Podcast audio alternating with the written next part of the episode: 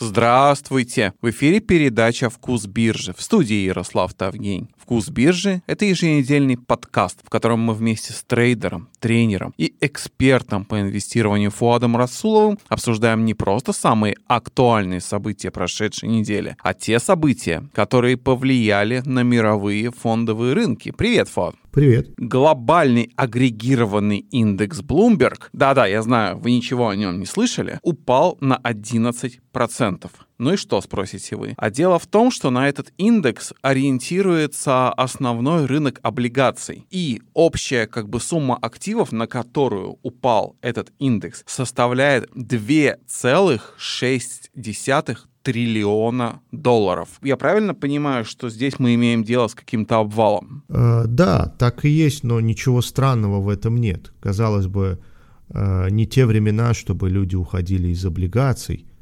Э, казалось бы, э, вроде неопределенность и э, вся текущая ситуация должна способствовать в уход в более стабильные инструменты – flight to safety, то, что называется. Но тут немножко по-другому дела обстоят. Во-первых, смотрите, ставки. Все дело в ставках, будущих ставках, я бы сказал. А, представьте, что у вас есть облигация. Ну, десятилетняя облигация казначейская, а, она вам приносит, ну, представим, два с половиной годовых. Вы ее держите, и каждый год стабильно получаете купон 2,5%. Если она стоит 1000 долларов, то это 25 долларов. И тут становится ясно, что ставки будут расти. Ваша облигация выпущена была в прошлом году, она на 10 лет с фиксированным купоном, номинал 1000, купон 2,5, повторюсь, и э, погасят ее в 2031 году ну, потому что она выпущена год назад, в 2021, десятилетняя облигация. А, и вы понимаете, что если бы вы немного подождали и купили бы облигацию в 2022, в конце года, не сейчас, ставки еще не успели вырасти достаточно, всего лишь подняли на 0,25%.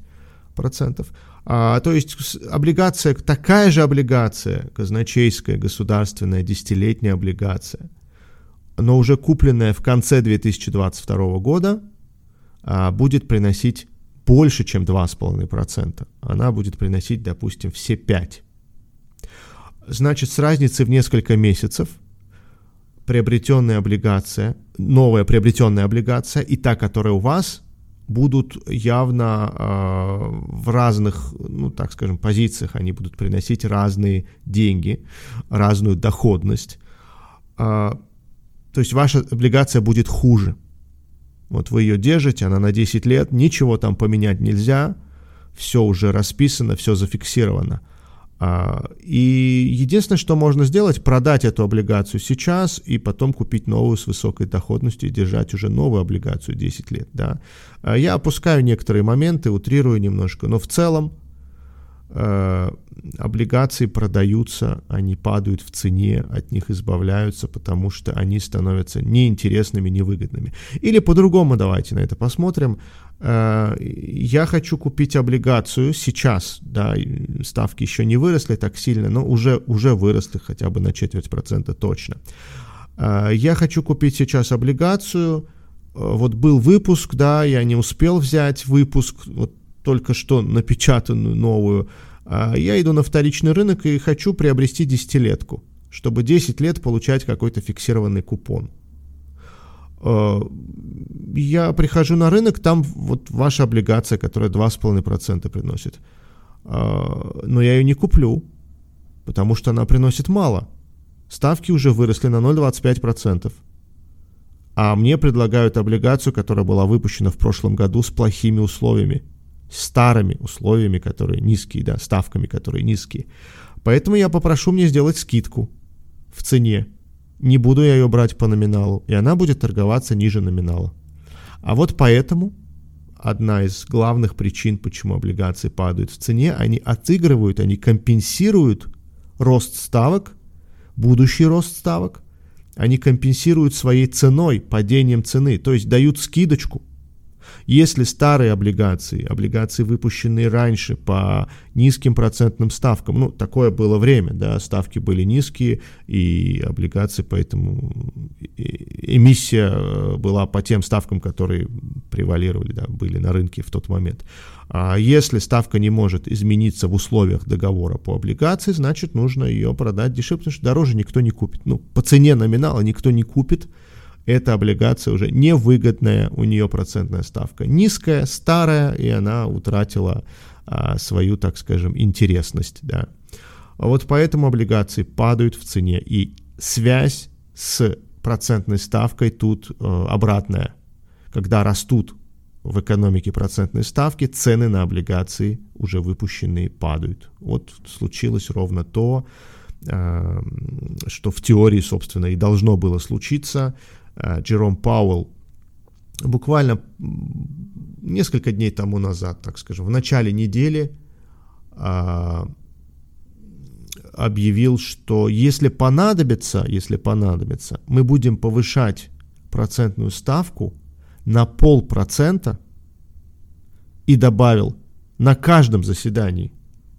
Вот, вот это уже серьезно. То есть а, мало того, что рынок был настроен, некоторые участники рынка говорили, что могут повышать ставку ровно столько, сколько будет заседаний до конца года, да, 6 раз, ну уже осталось, 7, 6, 6, да.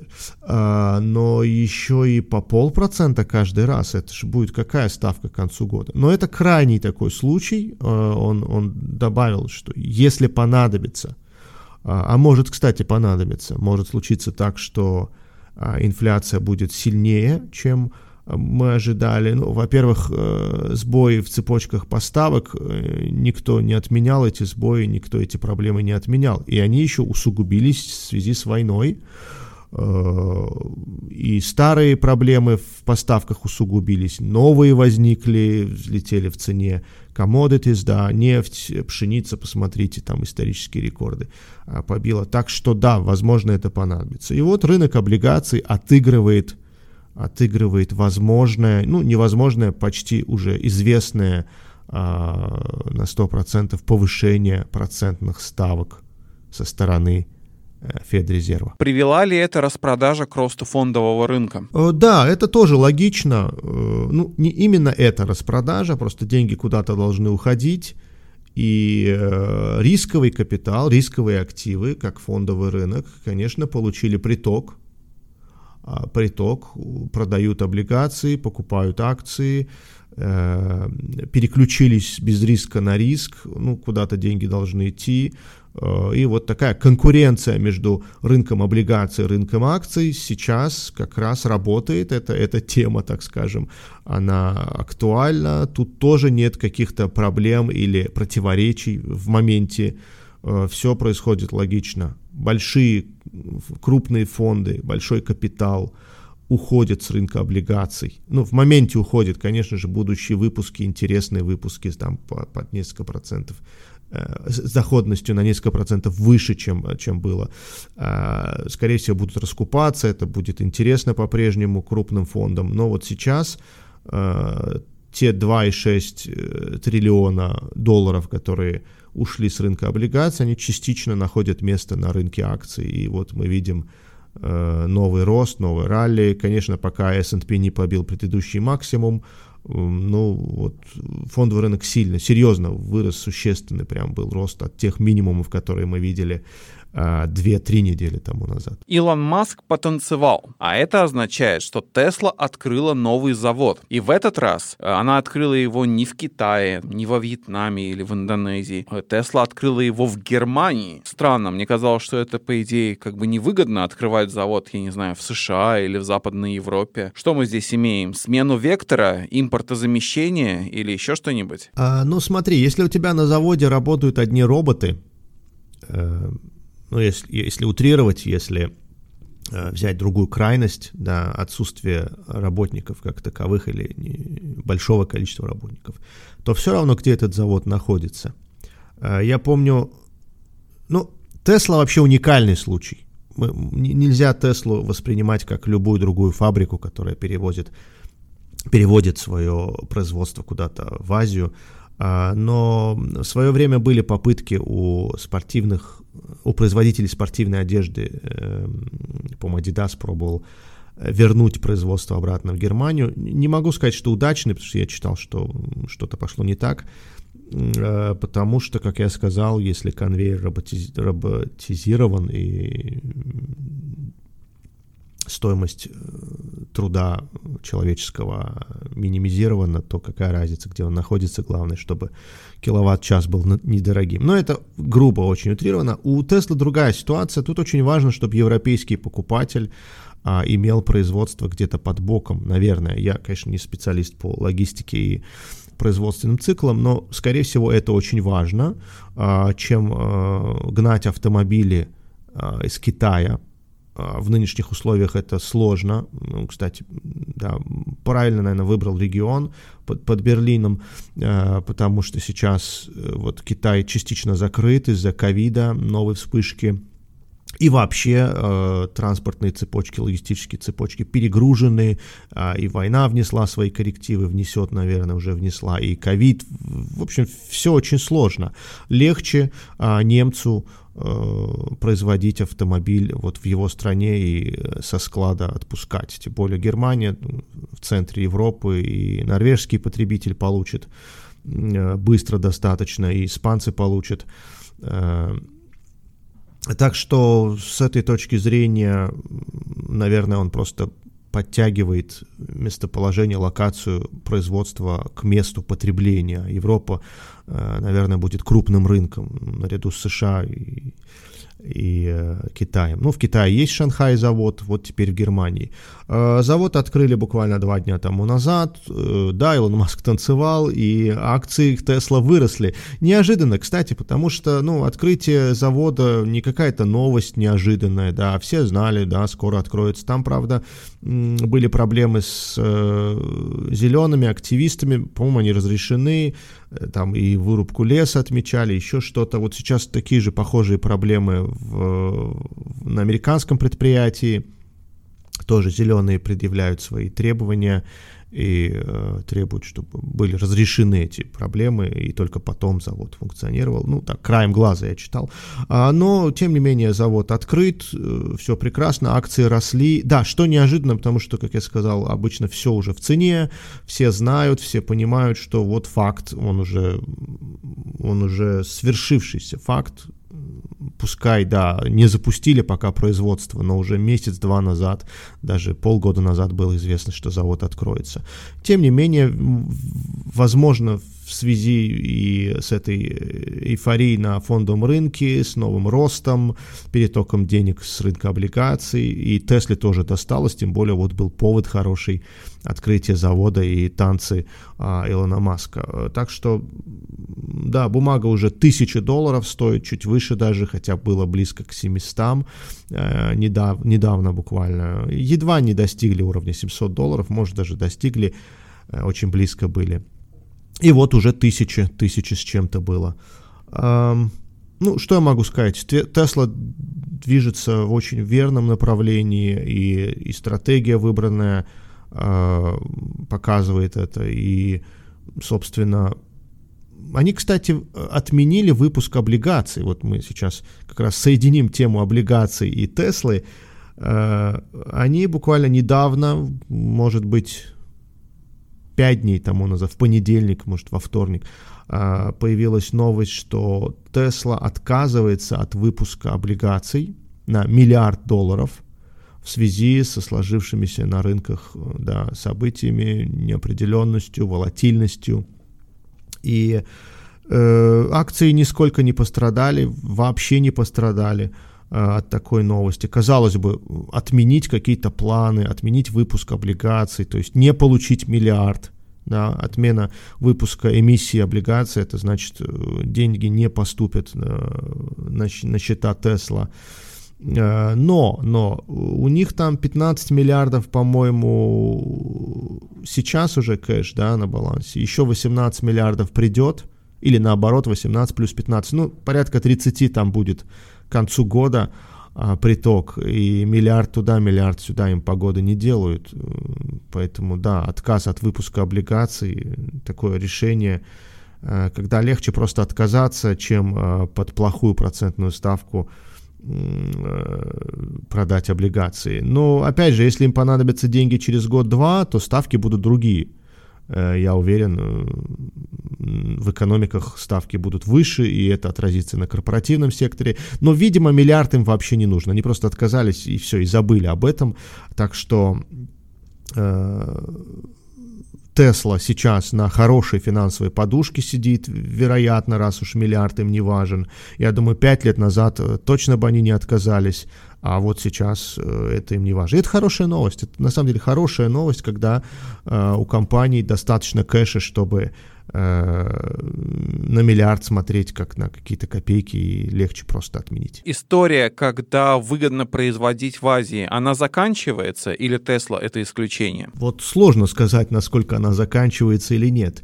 Есть примеры, попытки, как я говорил, не очень удачные, но сейчас, э, наверное, будет очень много изменений вообще таких глобальных в мировых экономиках и с войной связанных. Вот как раз статья была Э, на Блумберге от Лэри Финк, который считает, что война положит конец глобализации. Э, много всего будет не так, как раньше. И э, частично ковид изменил что-то. Частично сбои поставок, ну, тоже связанные с ковидом. Сейчас еще и война, глобальный э, такой риск для всего. Так что, да, возможно, возможно, кое-что изменится. Но как и в какую сторону, э, это очень глобальный вопрос, такой даже частично философский вопрос, сложный вопрос. Нельзя сказать, что будет трендом и насколько Азия утеряет э, свою, так скажем, свои выгодные какие-то моменты, фишки. Э, посмотрим. Мне самому интересно, как вообще все это будет обстоять в ближайшем и среднесрочном э, будущем. Продлевать будете? Ходят слухи, что компания Apple готова в этом году представить новую модель.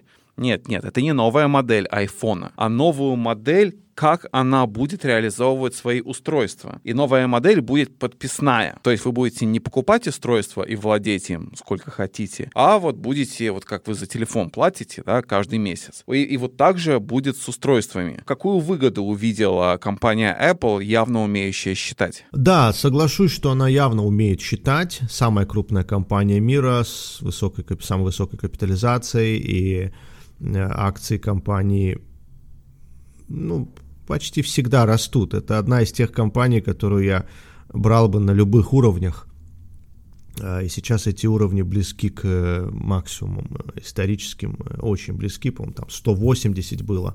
Ну, я сейчас точно скажу, 180, по-моему, был исторический максимум, а сейчас у нас цена 175, почти 174. Uh, да, буквально несколько долларов до исторического рекорда осталось, и компания стоит 2,7-2,8 uh, триллионов. Э, то есть 3 э, триллиона уже скоро мы можем увидеть.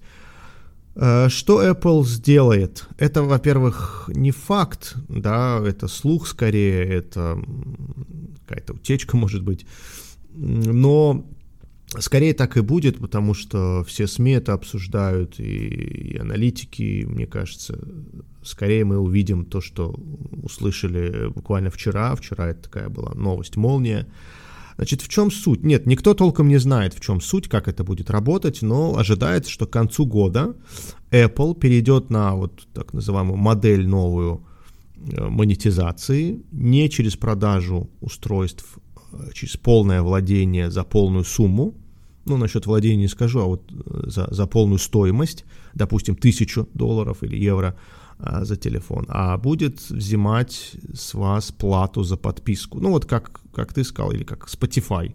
А, слушаем музыку, ежемесячно платим абонентскую плату. Вот такая же будет абонентская плата не за софт, ну, я сейчас Apple плачу абонентскую плату за iCloud, за сервисы, за что еще? А, Apple Music. Ну, Apple Music они мне бесплатно дали на полгода. Я люблю Spotify. Э, ну вот попробовал, там есть lossless такой формат э, музыки, он без потерь, а я как большой любитель музыки и звука решил попробовать. А, и вот никак не сделаю слепые тесты, э, чтобы проверить, что лучше. Apple Music, Spotify или Tidal, а это вообще такая аудиофильская система, она и дороже стоит. Так вот, то же самое будет за MacBook, за телефоны, может быть, какие-то Mac Mini, другие устройства, там, благо, линейка уже достаточно большая, это раньше были телефоны и, и, и MacBook, да, а сейчас там линейка шире, разные MacBook есть, э, э, Mac Mini уже несколько видов появилось, вот недавно они презентовали. Как это будет работать, точно никто сейчас не скажет, потому что они работают над этой моделью, но как минимум это новая интересная модель для Apple, она новая, на хард, на устройствах, на э, макбуках и телефонах, э, телефонах этого не было. По-моему, ни у кого не было в такой форме. Это достаточно интересно. Скорее всего, это будет нас э, ну, обязывать или стимулировать, мотивировать, э, чтобы мы чаще меняли устройство. Ну, раз мы не покупаем его, э, не платим за него какие-то большие, ну, относительно подписки большие деньги, э, то можно чаще менять. Э, Наверняка это будет дороже, ну вот не в ежемесячных выплатах, а в целом обойдется дороже. А, наверняка, как ты говоришь, деньги они считать умеют, и все это было обдумано, и это может увеличить. Ну, я читал комментарии под, под новостью, то ли в Bloomberg, то ли в CNBC. А, конечно, никому это не понравилось кто-то жаловался, мы вообще чем-то будем владеть, э, кто-то говорил bye-bye Apple, до свидания. Ну, что я могу сказать, не, не стоит спешить с выводами, возможно, это будет очень даже удобная модель для потребителя, э, и многие захотят именно в таком виде использовать э, айфоны, ноутбуки. Посмотрим, деталей пока нет, но, а если будет выбор между покупкой и вот такой подпиской, а может быть то и другое, а, то, наверное, части потребителей это будет интереснее. А, в любом случае, акции, что сделали акции? Акции вчера выросли. Ну, мало того, рынок рос весь, не только Apple, но и эта новость я посмотрел в моменте, вот тут даже минутные графики снова открою. Нет, минутные уже не показывают, это было вчера а, вот 5-минутные, 15-минутные. В моменте был э, всплеск ну, то есть э, новость была отыграна положительно ростом акций, э, потом небольшая коррекция, ну и дальше мы пошли выше снова. То есть, если оборот, прибыль компании потенциальная, возможная – от этого только выиграет, она будет выше, больше, то, конечно же, акции отыгрывают в положительную сторону. А если еще и а, маржа, да, чисто рентабельность у компании будет выше ввиду того, что удастся дороже продавать, а, то, конечно, это уже две позитивные новости. И, наконец, новая модель можно попробовать, по крайней мере, если не пойдет – Э, всегда можно отменить и вернуться к старой модели. Ну, Apple точно не в той ситуации, чтобы какие-то эксперименты ей помешали и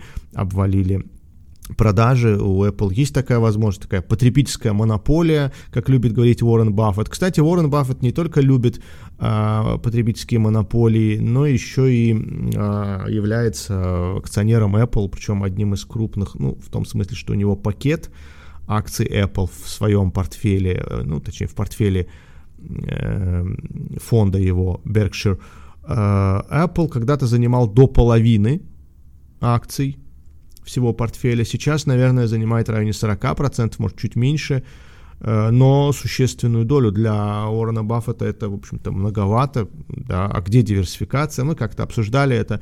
Ну, то есть Уоррен Баффет любит Apple, и э, скорее всего, считает ее потребительской монополией. Что такое потребительская монополия? Когда у вас есть настолько сильный бренд, имя, э, да, узнаваемость, настолько сильная привязанность, лояльность потребителей, что вы, по сути, э, в какой-то мере, в каком-то смысле монополия. Ну вот, как говорил Уоррен Баффет по поводу других монополий, например, э, на любом вокзале, железнодорожном автовокзале, в любом аэропорту есть газета USA Today, да, ну, по тем временам тогда это была монополия. Все знают, что это за газета, все ее читают, вот, вот, вот вам. Или Coca-Cola. А, вроде напитков много, но а, это же Coca-Cola. Вот то же самое с Apple. А, я думаю, это достаточно сильная потребительская монополия и достаточно сильный бренд и достаточно сильная компания в любом смысле. Э, вот только P-ratio немножечко высокий, 29. Но опять же, он средний по рынку. Но были времена, я помню, Apple и, и 13 стоил P-ratio, я имею в виду, и, и, и 16 в крайнем случае. А дивидендов нет, что еще небольшие долги, ну, по сравнению с капиталом 1,7. Вот рентабельность хорошая, 26,6% с каждой трубки, с каждой услуги. Да, кстати, об услугах. А, я думаю, Apple узнал вкус э, сферы услуг, так скажем. А Apple в последние годы наращивает долю сферы услуг в своем бизнесе – и, видимо, им понравилось, что маленькие наушники, да, э, стоят достаточно дорого, и продавать их можно на очень большую сумму.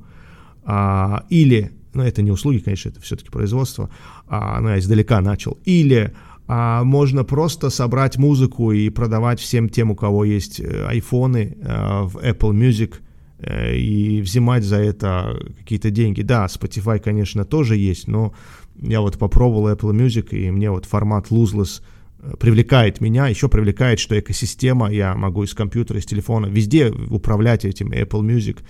А, вот, услуга, да, услуга, музыку собрал, взимаешь, там, сколько у них, 6,99, как у Spotify, или больше, меньше, неважно. У меня до, до сентября бесплатно. Э, вот они увидели, что это очень вкусно, э, рентабельность в услугах выше, тратишь намного меньше по сравнению с тем, что собираешь, и это вкусно, вот давайте делать. И просчитали, посмотрим, чем это закончится. Я уверен, что если даже эта модель не зайдет, им не понравится, то они какую-то комбинированную будут использовать модель продаж – а, в любом случае это позитивная новость. То, что Apple зашел на рынок вот с такой а, моделью продаж, хочет зайти, это позитивно. Конечно, люди, как я говорю, а, в комментариях западные читатели Запада, на Bloomberg и CNBC в основном, они говорили, а где же инновации, ребята, вы бы лучше что-то новое придумали. Они добавляли в каждый телефон 2-3 фишки. Ну, тут ведь как, рынок, рынку это нравится, рынок берет, э, Apple ну, достаточно инновативный. Да, он может уступать в некоторых фишках даже иногда китайским производителям, именно в нововведениях, в том, что вот, вот что-то новое появилось. А, но в любом случае я лично не жалуюсь. Мне кажется, Apple это та компания, которая производит одни из самых лучших товаров и по качеству, и по эргономике, да, по всем параметрам удобству я просто себя не представляю в какой-то другой экосистеме, а, не от Apple.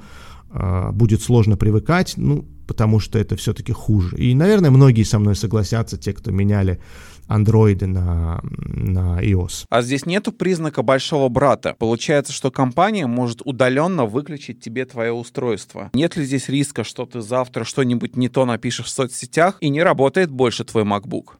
Но Apple не контролирует э, наши соцсети, так скажем, да. Вот если ты в Фейсбуке что-то не то напишешь, то Apple никак с Фейсбуком не связан и не является э, тем цензором, который решает, э, правильно ты пишешь или неправильно. Что касается выключения макбуков, я думаю, тут ведь это с подпиской не связано. Какая разница, как платить за это устройство? А, и, наверное, неважно, твое оно или нет. Ну, то есть выключить можно всегда, э, вне зависимости от того, ты заплатил или нет. Но я могу ошибаться, техническая часть, э, я не изучал техническую часть, насколько можно дистанционно выключить MacBook, но а, у телефонов есть и майкоды, да, и, наверное, Э, это какая-то конспирология уже, да, не будем об этом говорить, это не настолько актуально, чтобы сейчас об этом переживать. Я вообще не переживаю о том, что где-то что-то напишу не так, и кто-то выключит мой а, телефон, потому что я купил его по подписке, а не за полную цену. Я думаю, этот риск сейчас преувеличен. Почему ты, кстати, квалифицируешь Apple как монополию? Ведь при наличии Samsung и Huawei это, по идее, должно больше быть как олигополия. Э, смотри, тут ключевое слово «потребительская монополия». Это, опять же, по Баффету, Возможно, конечно, где-то в экономической теории есть такая фраза, и она именно так и определяется, классифицируется, но это фраза по Баффету. А, потребительская монополия – это монополия в глазах потребителей, это привычки потребителей, это их симпатии, это их лояльность к бренду.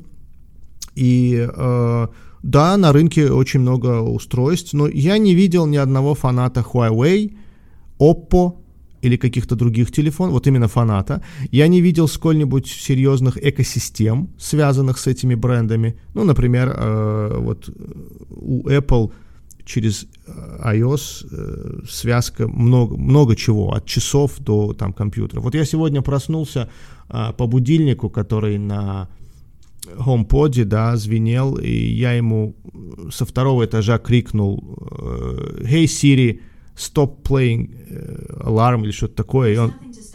Ой, нет, вот он, видишь, заговорил опять. А, и, он, и он замолк. А, вот. Вся эта связка, телефон, а, HomePod, Mac Mini, MacBook, это очень удобно. Я пользуюсь, наверное, не знаю, 5-10% удобств функций экосистемы, но даже браузер открыл на одном компьютере, на другом тоже видно, что вот э, эта вкладка сейчас открыта, можно ее с другого компьютера продолжить. Это, это такой минимум, на самом деле, может он есть и на других устройствах, но экосистема Apple, iOS, а, это, наверное, самое ценное вот в этой монополии потребительской. Люди, их привлекает связка, их привлекает синхронность работы всех этих устройств. Я тут Америки не открыл, просто вот ты спрашиваешь, почему монополия. Да, формально не монополия. Знаешь, сколько производителей телефонов в Китае? Их, их огромное количество, масса просто. Я даже уверен, по, по качеству, может быть, некоторые модели, ну, допустим, Samsung не сильно уступает. Хотя, хотя опросы а, мастерских показывают, что ломаются они возможно, чаще, но, возможно, это связано не столько с качеством, сколько столько с тем, что там какие-то обновления и так далее. Ну, то есть чаще в мастерские попадают а, именно не iPhone, да, так скажем. А, тем более сейчас разрешили их ремонтировать э, вне мастерских Apple отошел от еще одной монопольной такой практики. А, теперь их можно, будут выпускаться киты, такие наборы, можно их э, самим ремонтировать, а не в каких-то там специализированных мастерских, а, авторизированных и так далее. Так что э, монополия потребительская на лицо, она существует, э, и это не просто мода, так скажем, ой, у меня Apple, мне яблоко нравится. Нет, нет, это, это вполне себе э, конкретные понятные функции, ну, как я сказал, экосистема, и качество, и удобство, и все вместе. Вот. Э, по крайней мере, я не знаю так много людей, которые обратно переходят от iOS куда-то там обратно. Ну, Windows еще можно перейти, это все-таки более сложная система, да, операционка, а вот с телефонами проще, э, понятнее, то есть э, с Android на Apple переходят с большей охотой и рад, радости больше, чем, чем, чем наоборот. Так что потребитель даже посмотрите на продажи. Да, я соглашусь, иногда в новых моделях э, не так много э, действительно новых функций, но продажи бьют рекорды. И тут я вам скажу, мода лишь частично, да, вот там хайп, мода, э, мнение окружающих это лишь часть проблемы, назовем это проблемой, да, часть вопроса. А все-таки новый в коробке iPhone. Это новый, интересный, вкусный продукт, и людям он нравится. Э, так что да, потребительская монополия по Баффету, и это пока работает и будет работать. Ну и никто не, не, не скажет, что Apple не инновационная компания, тем более они еще в автомобиле зашли, да, есть такие слухи, что они заключили контракт с э, корейской э, автомобильстроительной компании и будут выпускать в каком-то там отдаленном 2024-2025 году а, автомобили. Кстати, минуточку продает Apple на 380 миллиардов долларов в год. Вот, просто вслушайтесь э, в цифру, да, 380 миллиардов в год. И оттуда выжимает чистой прибыли более 100 миллиардов долларов. Это цифры, э, ну, старые, так скажем, потому что сейчас вот отчет, зак... э, квартал закончился новый, и будут отчеты. Apple отчитается где-то 27, наверное, апреля в этом районе, потому что последний отчет был 27 января. Э, и я думаю, эта цифра будет еще выше. Так что 100 миллиардов в год чистейшей прибыли. Это уже о чем-то говорит. 100 миллиардов чистейшей прибыли. Вот на этой величественной ноте мы сегодня закончим. Спасибо. Спасибо.